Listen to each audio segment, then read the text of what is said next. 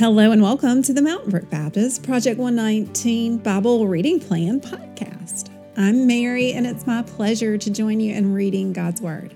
Today is Saturday, November 25th. Happy Saturday. We have a really good passage in Mark to read. I probably shouldn't say that. I probably shouldn't say this is a good one, that's a bad one. It's not a good way to approach the Bible but this is one of my favorites. Maybe I should say that. Jesus anointed at Bethany. And then when we move over to the Psalms, we read the darkest of Psalms today, Psalm 88. Psalm 88 is a lament of someone who is dying. And the laments usually have some kind of glimmer of hope in them. But in this lament, we will see that there is kind of a sense of hopelessness all throughout the psalm. And so when we get there, I'm going to prep us with a reading from the commentary by Douglas Webster. But first, let's read about Jesus being anointed at Bethany. It was now two days before Passover and the festival of unleavened bread. The leading priest and the teachers of religious law were still looking for an opportunity to capture Jesus secretly and kill him. But not during the Passover celebration, they agreed, or the people may riot. Meanwhile, Jesus was in Bethany at the home of Simon, a man who had previously had leprosy. While he was eating, a woman came in with a beautiful alabaster jar of expensive perfume made from essence of nard. She broke open the jar and poured the perfume over his head. Some of those at the table were indignant. Why waste such expensive perfume? They asked. It could have been sold for a year's wages and the money given to the poor. So they scolded her harshly. But Jesus replied, Leave her alone. Why criticize her for doing such a good thing to me? You will always have the poor among you, and you can help them whenever you want to. But you will not always have me. She has done what she could and has anointed my body for burial ahead of time. I tell you the truth, wherever the good news is preached throughout the world, this woman's deed will be remembered and discussed. Then Judas Iscariot, one of the twelve disciples, went to the leading priests to arrange to betray Jesus to them.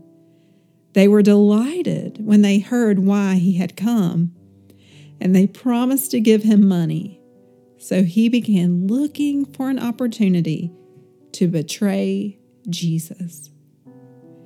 In this passage, there is a striking contrast between the woman who anoints Jesus with the oil that costs so much and with Judas, who is looking for a way to make a little money and to betray the one who is Lord of all I'm just so taken by this woman's gift. She's not worried about the expense of it because she sees the immense, overwhelming, eternal value of her Lord.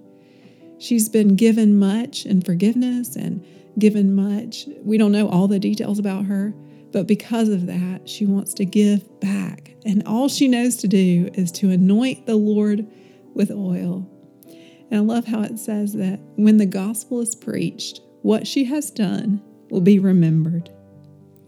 Okay, let's move on over to the Psalms, Psalm 88 today. I'm going to read a little passage from the commentary just to us. Psalm 88 may be the saddest prayer in the Psalter because no one wants to ever have to pray this prayer. Death and dying are tough subjects under any circumstances, but the conditions described in this psalm are the worst imaginable. The psalmist hits rock bottom in every way. He is already half dead with one foot in the grave. He is physically spent, emotionally crushed, utterly alone and abandoned by friends. He feels utterly rejected by everyone, including the Lord. He is overwhelmed by his troubles and drowning under the breaking waves of God's wrath. The lament psalms usually give some hint of hope or glimmer of praise, but there is nothing positive here. The whole psalm, from beginning to end, is like a loud, painful wail from the hospice bed. Dying can be very cruel and unmitigated horror, even for those who take Jesus at his word when he says, I am the resurrection and the life. The one who believes in me will live even though they die, and whoever lives by believing in me will never die. Such is the frailty and weakness of the human condition that such a prayer needs to be in our prayer book, and we need to know that it is there. Psalm 88 O Lord, God of my salvation, I cry out to you by day. I come to you at night. Now hear my prayer.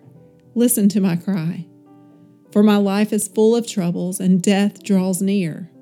I am as good as dead, like a strong man with no strength left. They have left me among the dead, and I lie like a corpse in the grave. I am forgotten, cut off from your care. You have thrown me into the lowest pit into the darkest depths. Your anger weighs me down. With wave after wave, you engulf me.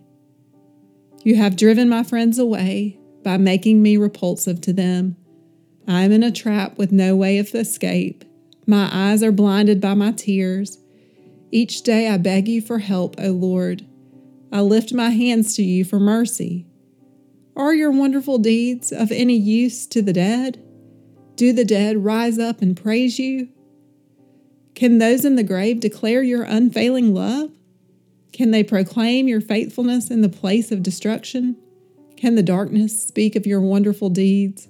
Can anyone in the land of forgetfulness talk about your righteousness? O oh Lord, I cry out to you. I will keep on pleading day by day. O oh Lord, why do you reject me? Why do you turn your face from me? I have been sick and close to death since my youth. I stand helpless and desperate before your terrors. Your fierce anger has overwhelmed me. Your terrors have paralyzed me. They swirl around me like floodwaters all day long. They have engulfed me completely. You have taken away my companions and loved ones. Darkness is my closest friend. Thank you for listening along as we read God's Word together. As we pray for the nations this Saturday, I want to pray generally for those who are in the persecuted church. If they feel like Psalm 88, that darkness is their closest friend, that the Lord would show them light and His love. Will you pray with me?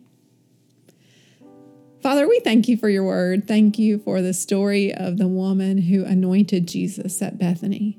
Thank you for the reminder that we are gifted so much in Jesus and He deserves our all.